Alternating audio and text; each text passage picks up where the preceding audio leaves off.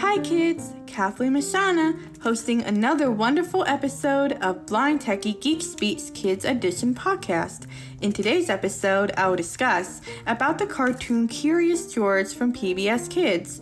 George is a monkey that lives with his friend, the man with the yellow hat.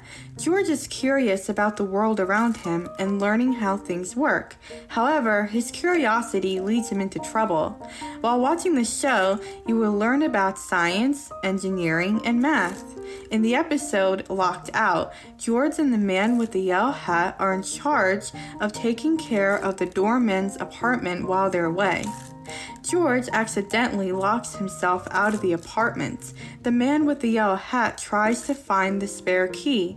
Towards the end of the episode, the man with the yellow hat finds the key. You're listening to Blind Techie Geek Speaks Kids Edition podcast. Ask a grown up to click the subscribe button so that way you'll be notified when new episodes become available. Listen to Blind Techie Geek Speaks Kids Edition wherever you get your podcasts.